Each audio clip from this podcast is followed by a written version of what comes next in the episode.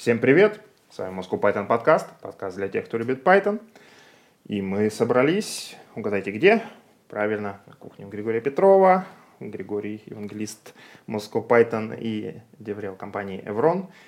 Сегодня с нами, также с нами Злата Буховская, тимлид компании NVIDIA, евангелист Moscow Python. Меня зовут Валентин Набровский, основатель Moscow Python и Dry Labs. Все это пишется при поддержке курсов Learn Python конференции Moscow Python Conf. Ссылочки, где искать, я думаю, вы догадаетесь сами. И сегодня мы поговорим про ту сферу, в которой э, Python последнее время, собственно, за счет которой, я бы так, наверное, назвал, да, за счет которой Python последнее время набирает все большую, большую, большую, большую популярность. Кто-то даже говорит о том, что Python в вебе умирает. Я с этим, конечно же, не согласен, вот, но про то, что Python в машинном обучении занимает ведущую роль, я думаю, спорить э, никто не будет, скорее всего. И сегодня у нас а, Андрей Татаринов, SEO и основатель, сооснователь компании Epoch 8 и компании Агима, Агима искусственный интеллект. Агима искусственный интеллект, agima.ai. Вот. И как раз таки о том, что такое машинное обучение на практике, зачем оно надо и кому оно нужно, мы с Андреем и хотим поговорить. Вот ты только что, Андрей, сказал, что ты, э, так же, как и Григорий Петров, дуб, дубом машинного обучения. Вот расскажи нашим зрителям и слушателям, почему тогда мы тебя сюда позвали? Ну, что ты вообще имеешь в виду под этим? Ну, там пра- правда да. такая, что э, машинное обучение, точнее так, то, како, как нам подают машинное обучение в виде хайпа, угу. сильно отличается от того, чем оно является на практике. Вот это очень хорошее замечание, потому что я-то как бы вы э, ты дуб дубом, я дуб дубом, а я не знаю сосна сосной, наверное, или как как как сказать, что я вообще вообще ничего не понимаю, ничего не знаю. Я я вижу действительно хайп, угу. вот. А, ну и расскажи, да, чем же тогда машинное обучение, которое именно прикладное машинное обучение отличается а, от А вот извините, теории. я вот тут да. вклинюсь, потому что я видела два вида хайпа вокруг uh-huh. машинного обучения. Во-первых, а, людям говорят, что вы сейчас, значит, пройдите курсы на Курсере, а, и вот на этом модном фреймворке PyTorch, херак, херак, угу. и не нужно учить никакую Фигачу. математику. Угу. Вот, вот это первая да. часть хайпа. Не нужно учить математику, достаточно PyTorch, курсы на Курсере и херак, херак. Это, значит, первая история. Вторая история, она такая более, что ли, для гиков, может быть, для тех, кто выучил математику на какой-то несвязанной специальности, говорят, что вы тут, значит, будете сидеть, читать research-paper ы э, и там, значит, проникать в тайны Вселенной. То есть, наоборот, никакого программирования. То есть, для них не надо математику. Тут, тут так. На самом деле, это все такие вот, как вот, вот перед нами большой слон, а это вот у него вот такие маленькие кусочки. Угу. То есть правда такая, что действительно э, есть классы задач, э, где можно зная, там, заниматься инженерией, там, э, брать новый фреймворк, там, какой-то там фреймворк, брать, к счастью, хорошо подготовленные откуда-то взявшиеся данные и получать легкий профит в виде там, обученных моделей с некоторым качеством. Вот. Есть правда такая, что если вы занимаетесь какой-то глубокой узкой областью, например, распознаванием лиц, угу. то вам приходится погружаться в, э, в research paper, и там в какой-то момент приходится знать там про, и про triplet loss, и про arcface, и про, про, про тонкие методы до настройки э, моделей при обучении. Но вот та перспектива, которую вижу я в нашей компании, то есть тут, наверное, немножко надо шаг назад сделать и рассказать, как бы, чтобы было ощущение, чем мы на самом деле занимаемся. Uh-huh. Я где-то в районе 2017 года поверил, что э, за машинным обучением будущего, будущее, uh-huh. и мне захотелось э, свою экспертизу в этом прокачать. Мне показалось, что легче всего это делать, э, решая чужие, э, чужие задачи за деньги. Uh-huh. Потому что ты себе таким образом да. обеспечиваешь, ну, деньги, это понятно, и широкий спектр, э, так сказать, тематических областей, в которые ты погружаешься. Да, да, да, да, да, да. Вот. И, собственно, ровно этим мы, э, мы и занимаемся с тех пор. Э, и у нас типичная задача выглядит так. к нам приходит кто-то и говорит, хочу сделать вот какую-то, там, решить какую-то специальную задачу. Вот у меня есть а, такой кейс с, с большим успехом, кейсы с маленьким успехом. Вот, например, хороший, приятный маленький э, примерчик. Приходят ребята, которые занимаются продажей недвижимости, покупкой недвижимости, mm-hmm. и говорят, мы хотим по спутниковым картам найти все складские помещения в Москве. Неплохо. Not bad. Вот. А, как бы задача формулируется ровно так, вот человеческим языком. Говорят, смотрите, мы вам два объекта нашли, вот они, вот, вот раз, вот два. Теперь обучайте. На, на, обучайте найдите, найдите все, все остальные, да, это...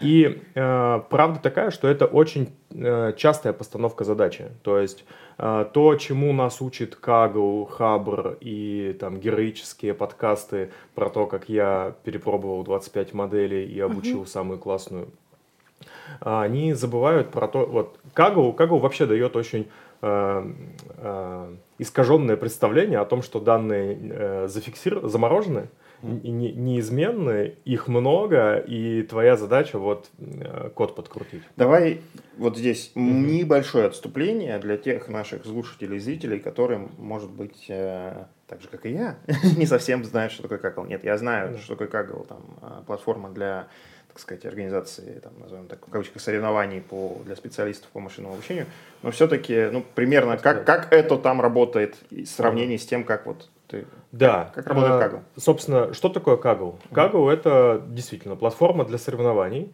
э, которая предназначена для э, такого прорывного исследования на подготовленных данных. А, стандартный, э, стандартное соревнование на Кагле выглядит следующим образом. У компании есть проблема, э, которая подкреплена значительным обычно объемом данных. Они... Например, банк пришел. Да, скоринг. Нам например, нужно да, да. провести скоринг. Вот да. у нас данные по транзакциям. Да, да, да, да, да, да. А там анонимизированные, естественно, там как-то почищенные. Ну да. Или там приходит э, компания, которой нужно автомобили, удалять фон с фотографий автомобилей. Mm. У них там тоже есть там 10 тысяч фотографий, на которых вручную эти фотографии э, подготовлены. И задача формулируется так. Сделайте, пожалуйста, э, модель на основании вот этих вот конкретных данных, которую мы э, в бэк-офисе проверим на валидационной выборке скрытой, которую вы не видите, и э, победитель получит какой-то приз.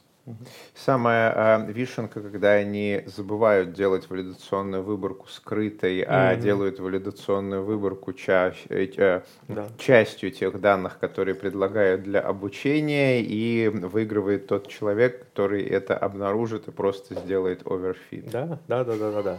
Вот, но вот это, это прямо очень сильно, вот мне кажется, что вот если ты воспитан такими историями, Э, то может сложиться ощущение, что вот задача э, решения что прикладное решение задачи метода машинного обучения сводится к тому, чтобы взять что-то и покрутить модели. Вот. Программист, воспитанный Кегли, увидел да. сырые данные, расплакался и убежал. Например. И это, во-первых, а во-вторых, получается, что, ну, как бы, сфера для применения машинного обучения, она в какой-то степени так, ну, немножко сужается в этом плане, да? То есть...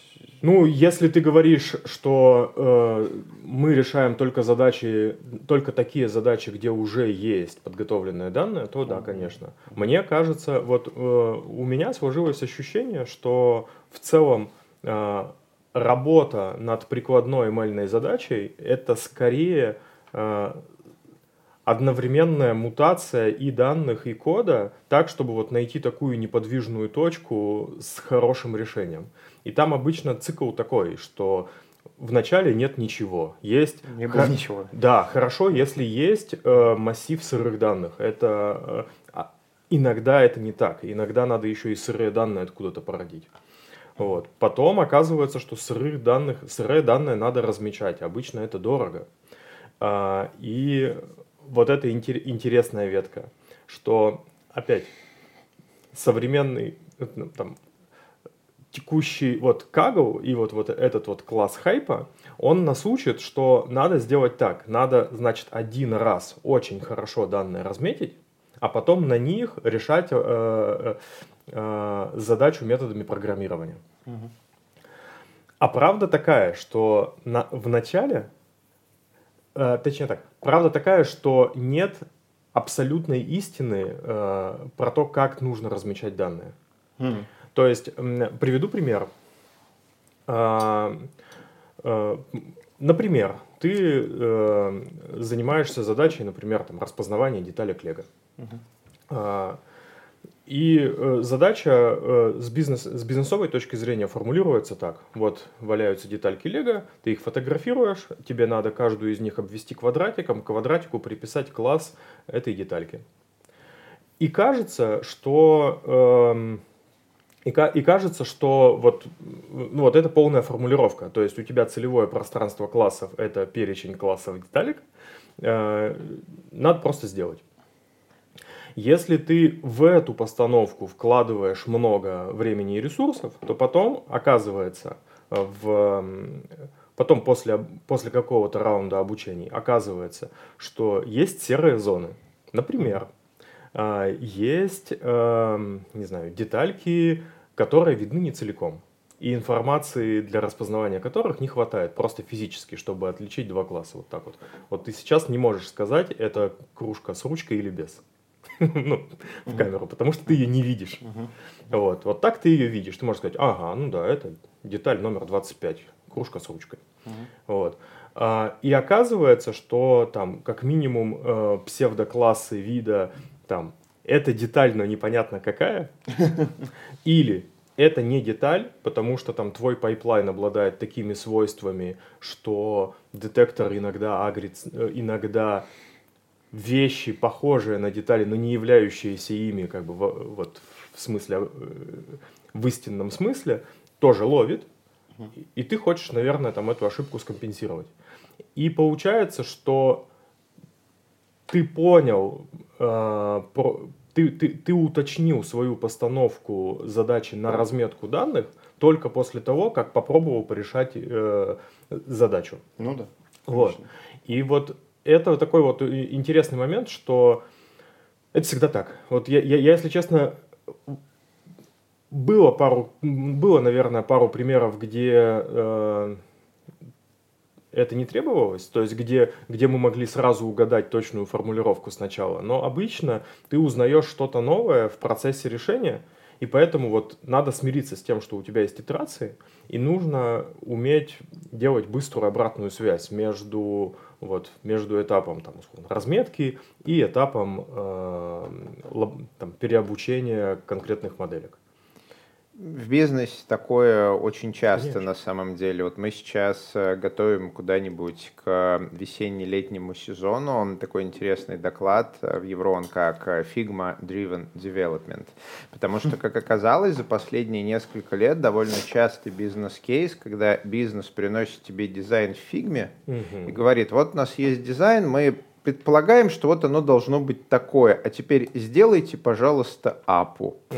А ТЗ нету, то есть садится бэкэндер, садится фронтендер и начинают быстро-быстро-быстро переваривать эту фигму, делают фронтенд, бэкэнд, сами принимают все микрорешения и постоянно общаются с бизнесом в интерактивном режиме. И так вот э, довольно быстро рождается апа. При этом сам бизнес не знает, как она в конце будет точно работать. И очень может быть, что в процессе работы выяснится, что дизайнер там что-то не учел, бизнес-процесс забыл, и, и, и фидбэк, полученный на, в процессе реализации, модифицирует, в том числе и фигму изначальную. Да, фигма а, Андрей, ну вот если на примере вот задачи, когда вас попросили склады найти, да. предоставили там две фоточки складов, да. Да. там же может получиться, что вы там построить модель, которая будет еще гаражи находить да, вдобавок. Да, вот, э, это важный момент. Вот здесь, мне кажется, очень, вот для меня самый сильный инсайт про, э, про прикладные решения ML задач был такой, что вот мы с вами программисты, и мы к коду относимся очень аккуратно. Вот, вот мы, мы всегда говорим, вот решение задачи это код, который э, там, реализует систему, которая решает задачу.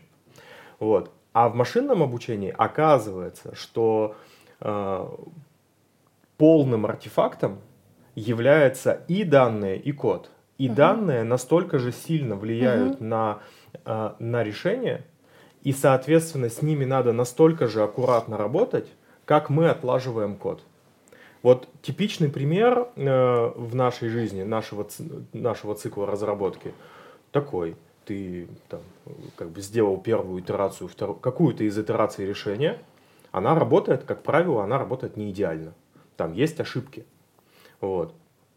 И, как правило, в процессе анализа ошибок выясни, может выясниться, что у нас есть системные ошибки в разметке, которые стоит пойти назад угу. и исправить про которое мы не знали до тех пор, пока мы не дошли до вот этого места с оценкой качества. Очень часто ошибки качества на валидации исправляются исправлением валидации, потому что в валидации ошибки.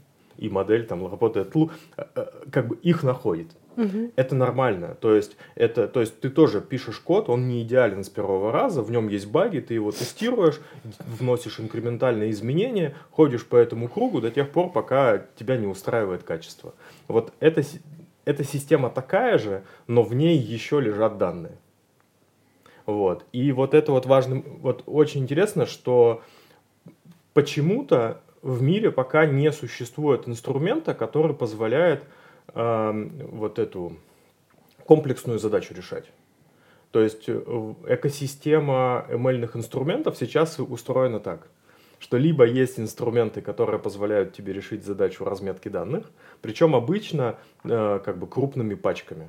Mm-hmm. Вот, э, там сильный пример этого толока, да, но это прям экстремальный пример, там, где тебе нужна огромная пропускная способность, и ты можешь, как бы, закрыв глаза на качество смотреть. Э, там э, супервайзли и этот класс инструментов. Обычно они все свою зону ответственности видят вот а, на, на, на этапе загрузили сырых данных, что-то два месяца покрутилось, вывалились размеченные данные. Mm-hmm. Вот. И есть другой класс инструментов, который совершенно по-другому думает про эту задачу. Это все вся пайплайнизация, фреймворки, э, которые ускоряют, которые помогают тебе удобно построить модель, забыв про то, что вообще там, откуда данные взялись. Вот они лежат в папочке, это все, это обычно это полное упоминание того, э, э, полное упоминание данных. Вот. И вот как-то мир вот так вот разорван. А а мы видим, что, как правило, э, цикл идет насквозь. Отдельно интересно тут упомянуть, что вот есть такой классный дядька Эндрю Энге. Угу. Все с его курса э, на Курсере, наверное, и начинали погружаться в машинное обучение. Он я как раз его курс прослушал, когда только-только занялся, как, как только начал погружаться в эту предметную область. И вот буквально в 2021 году Эндрю... А, а и, в тот, и в тот момент Эндрю НГ сделал свою компанию Deep Learning, э, что-то там, com uh-huh. или AI, uh-huh. э, которая фактически тоже там дорогая заказная разработка под прикладные задачи. Uh-huh. И он в 2021 году выходит и говорит, ребята, я, говорит, все понял, сота не нужна, типа ResNet отлично работает для классификации, а вот данные, данные, да. И вот он очень интересную метрику приводит, которая мне кажется, э, которая коррелирует с нашим опытом, что исправление порядка 20% ошибок э, в трейнсете эквивалентно удвоению трейнсета. Угу. Вот. А это дорого.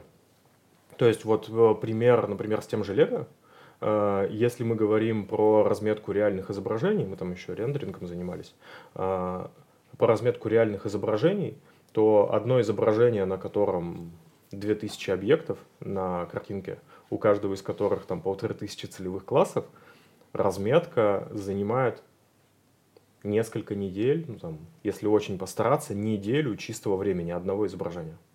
Uh-huh. Вот, это дико дорого. Uh-huh. Вот. А, поэтому там удвоение, это иногда, име... иногда удвоение имеет заградительный ценник. Отдельно, вот опять-таки про данные, про, про стоимость их э, разметки, э, можно думать в таком контексте. Есть вот там статьи, новости про то, что машинное обучение снова применили в медицине Мгм. для распознавания там МРТ, КТ, рентгеновских снимков и так далее. Мгм.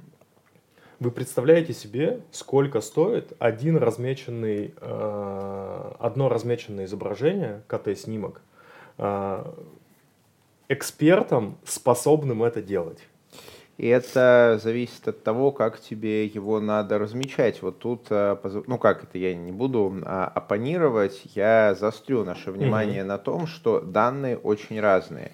И одно дело огромная гора лего на полу, которые надо размечать, и где куча ошибок, и где действительно исправление ошибок может быть гораздо важнее, чем увеличение куч лего.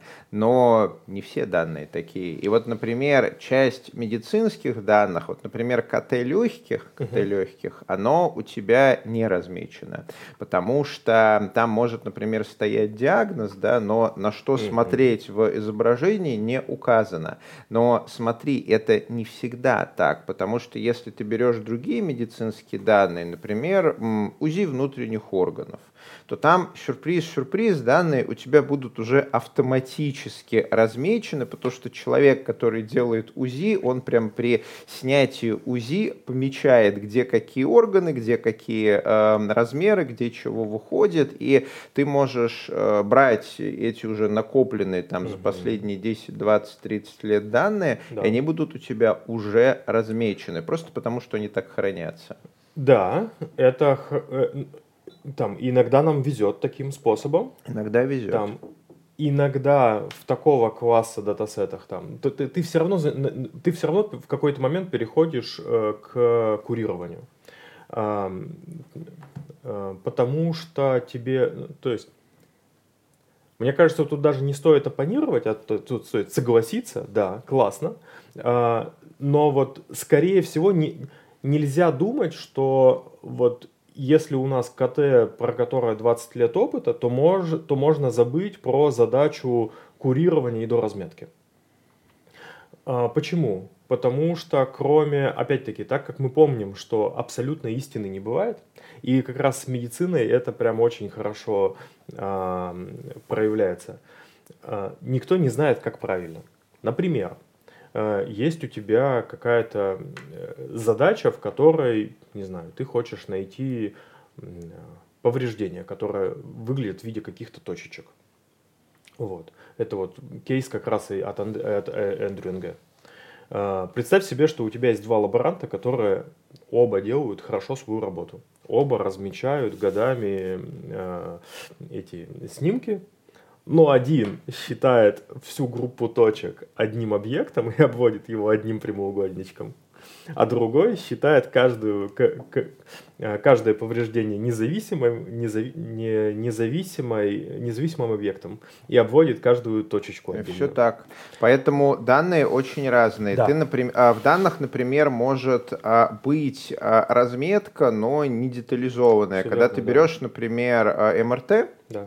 и там в описании МРТ очень подробно написано, что, ну, немножко шрамиков там в какой-нибудь вентромедиальной области, например. Окей, и вот у тебя будет куча таких а, снимков, и у тебя а, обучившаяся нейросеть, она сможет по новому снимку точно а, тебе а, написать, а, у тебя мало шрамиков, средний шрамиков, или у тебя много шрамиков, прям воспаления были, человек страдал и так далее, и в какой там а, области, там, в медиальной, дорсолатеральной и так далее. А показать тебе эти шрамики на изображении она не сможет, потому что оно было размечено словами. Вот как разметили, то мы получаем и на выходе. Если нам этого достаточно, то ок. А если найдите на фотографии автобус и покажите, а не напишите текстом, что он там есть, то нужна разметка как это другого типа. Ну вот, смотри, мое такое метаутверждение про это все, что команда, которая решает ML-задачи, по крайней мере, мы вот там, я, я стараюсь э, такую позицию занимать, что в целом мы занимаем активную позицию про курирование, доразметку и запрос вот структурирования в входных данных. Вот. Э, интересный, интересный комментарий немножко в сторону. На нашей практике задачу, задача детекции требует или сегментации требует значительно меньше точек данных, чем задача классификации. Почему? Потому что ты гораздо больше информации через один объект сообщаешь. Потому что когда ты говоришь, э, ответь на вопрос, есть автобус или нет на картинке, не указывая, где автобус, для тебя может сюрпризом оказаться, что ты реагируешь там на знак автобусной остановки. Угу. Э, на самом деле. Это классика жанра. Вот. Когда ты заставляешь, когда ты экспертам э, еще добавляешь дополнительную информацию, про которую эксперт на самом деле и так знает, э, ты э, как, заставляешь решать ML гораздо более сложную задачу с гораздо большим количеством информации и вот детекцию лучше решать, чем классификацию. Вот. Вот.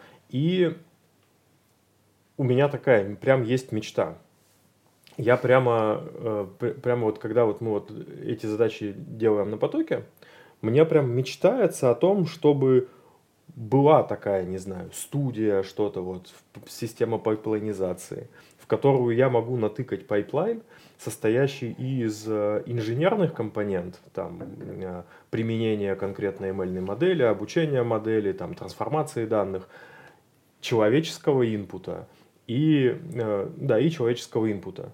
И замкнуть это вот все в цикл, а, чтобы он закрутился сам. Потому что это прям это отдельно интересная ветка, что у многих компаний такое есть. Капчи называются. Одни mm, люди да. тебе данные размечают, а другие да, люди это да. размеченное ну, обратно валидируют. Под, подожди. Экспертности не хватает. Вот. А, Экспертная капча, да? Вот смотри, какое человеческое вмешательство ты хочешь, потому что ты же сам сказал, что там задачи бывают разные. Грубо говоря, если это медицинские данные, то там, наверное, нужно а, вмешательство, да, экспертиза в этой области. И, наверное, универсальный такой сервис не получится. Ну, же. вот смотри, да, э, точнее, точнее так, э, зависит от того, что ты имеешь в виду под словом универсальный. Ну, как бы ну, сервис, ну, сервис, ты тут говоришь, как бы хочу, чтобы был, грубо говоря, продукт. Да. А, э, э, да, э, правда. Э, правда такая.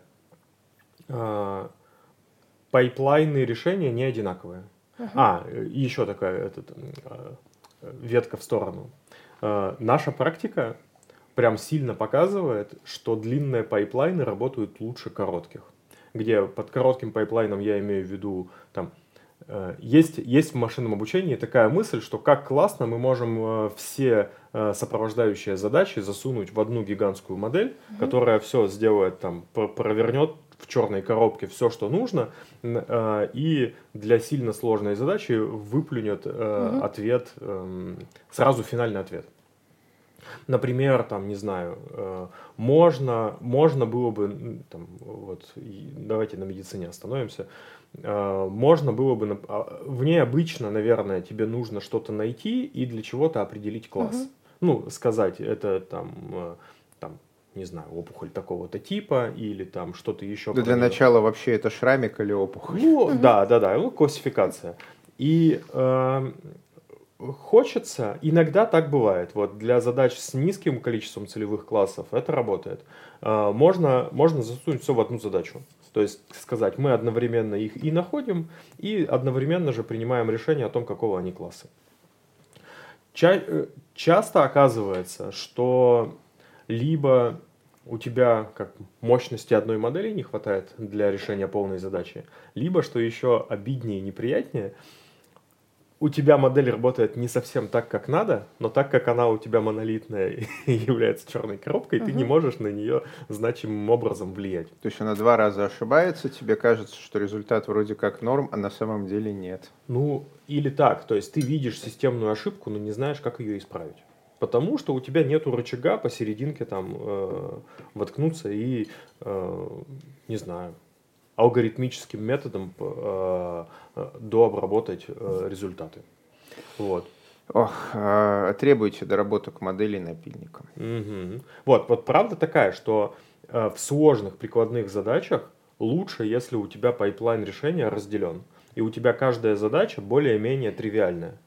Там э, сначала что-то найти, э, и, и это точка контроля. Ты можешь э, в этом месте что-то там задавать более сильные требования там, к этой конкретной модельке. Ее можно отдельным, отдельно да, обучать, рассуждать про то, как оптимизируются модельки детекции. Кстати, мне в голову пришло вот еще одного продукта, я видел такой полный цикл собран. Feedly — это агрегатор RSS и других новостей. Они последние несколько месяцев как раз выкатывают machine learning, mm-hmm. и они время от времени тебе над статьей предлага... а, предлагают, что вот мы тут подумали, это статья программирования. Вы согласны? Да, нет.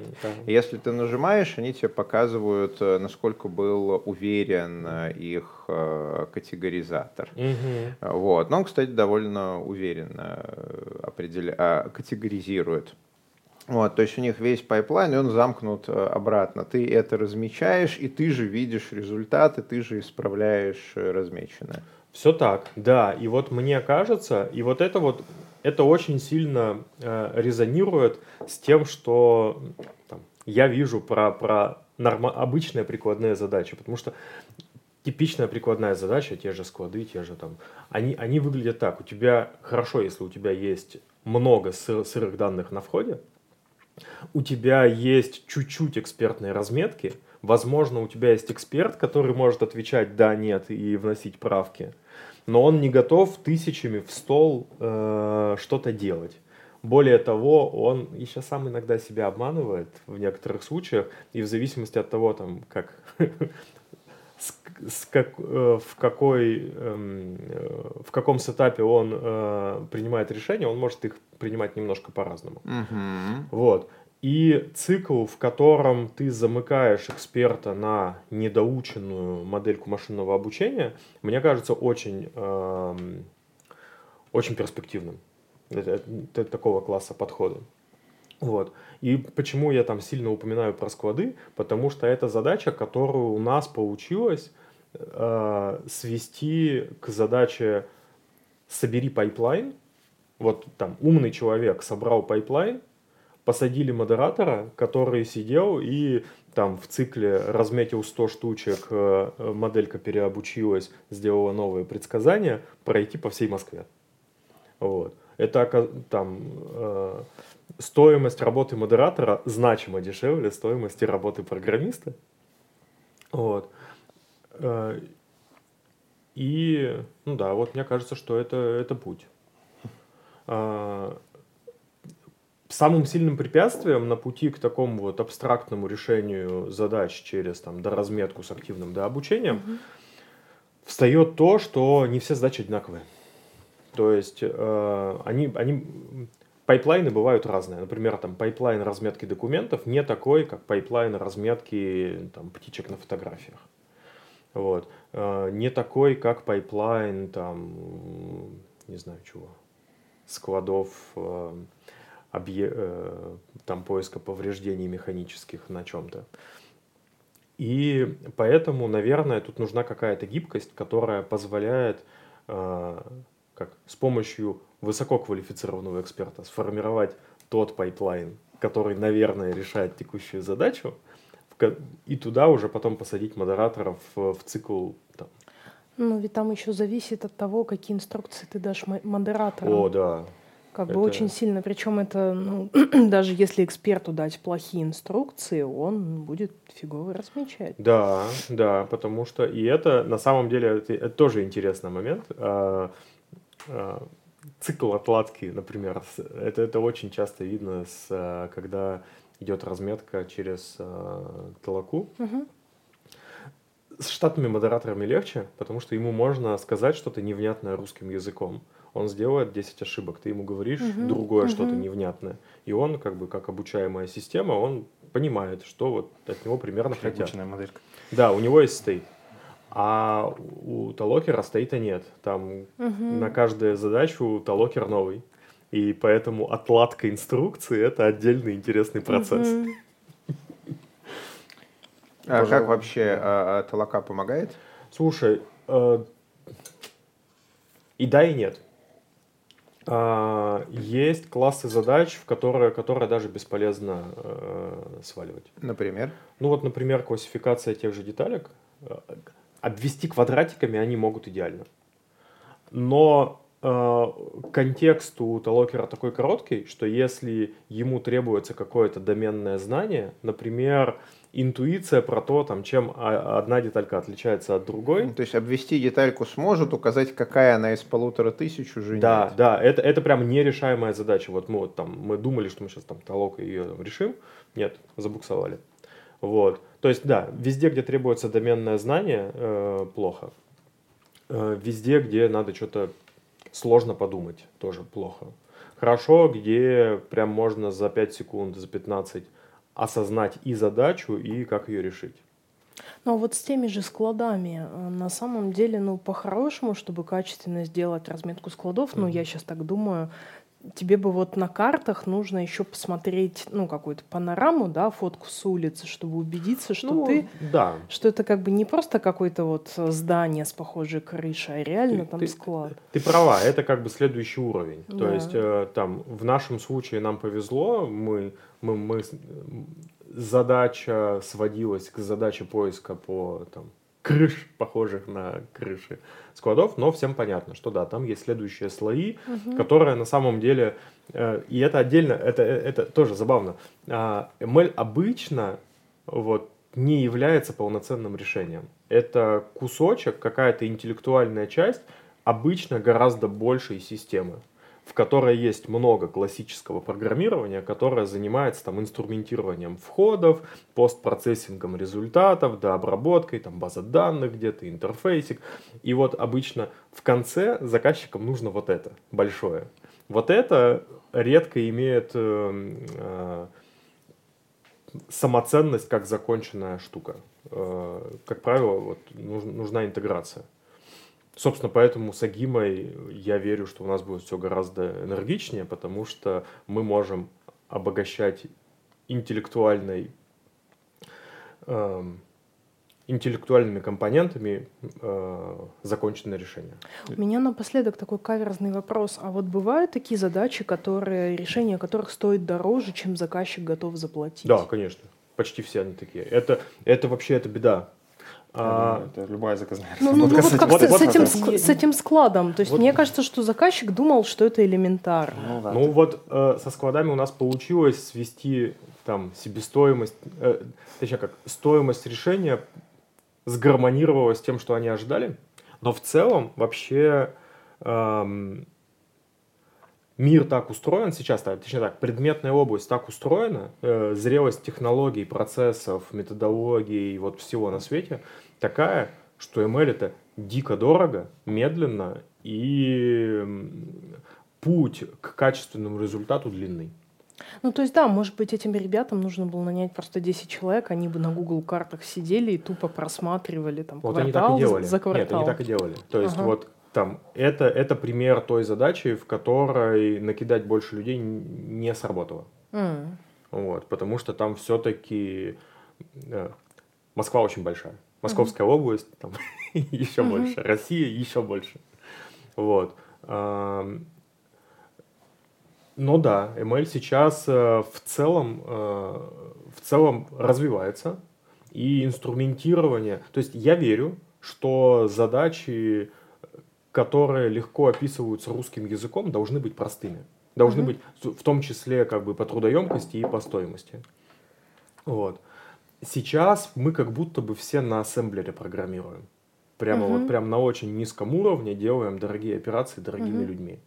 Но мне кажется, что вот мир постепенно двигается вперед к тому, чтобы наработать типовые пайплайны типовых решений и заменить, и сделать так, чтобы CSV-шки слева направо не перекладывал senior data scientist а чтобы там все его вовлечение в процесс было на два часа на момент сетапа проекта там условно. Угу. Было бы круто. Угу. Ну что ж, на этом наш 40-минутный слот подходит к концу. Да, на этом наш слот подходит к концу. Слушал я вас долго и внимательно. Кое-что да, я даже понял. Кое-что я даже понял, да. Ну, наверное, главный для меня вывод из сегодняшнего выпуска, что пока что машинное обучение это как раз-таки в основном про то, как люди обучают машины. Вот, э, сейчас у нас такая стадия на вот, этого, вот этого всего. Я, я сейчас, да, вот чтобы, чтобы полнота картины была, мы сейчас очень много говорили про задачи, в первую очередь, э, обучения с подкреплением, supervised learning, и той ее части, где ты можешь купить за деньги данные. Uh-huh. Это очень широкий класс задач, но я хочу просто вот отметить, что существуют другие классы. Существуют классы, где ты не можешь посадить модератора. Это, например, весь банковский скоринг. Ты не можешь купить массово много данных про скоринг. Тебе надо просто подождать годами. Uh-huh. Вот, есть, э, есть еще классы, которые решаются совсем по-другому. Unsupervised, reinforcement, которые тоже хайпят много, в них есть большой потенциал, но вот мы ими не занимаемся. Окей позовем, позовем других, других людей поговорить и про это тоже. Спасибо тебе большое, Андрей. А, спасибо всем, кто нас слушал и смотрел. С вами был Moscow Python подкаст на кухне Григория Петрова. Собрались в хорошую компанию Григорий Петров, Деврел компании Врон Евангелист Moscow Python, Злата Буховская, тимлит NVIDIA. А, блин, ты же не тимлит NVIDIA, ты руководитель разработки. Извините, у меня по инерции просто надо переобучить модель. Руководитель разработки NVIDIA и английст Moscow Python. Меня зовут Валентин Домбровский, сооснователь Moscow Python и компании Geek Factor. С нами был Андрей Татаринов, SEO-сооснователь компании Epoch 8 и Agima AI. Все это при поддержке курсов Learn Python Moscow Python и конференции Moscow Python Conf. Ссылочки в описании. Ставьте лайки, пишите комментарии, подписывайтесь на наш канал. Здесь говорят про Python.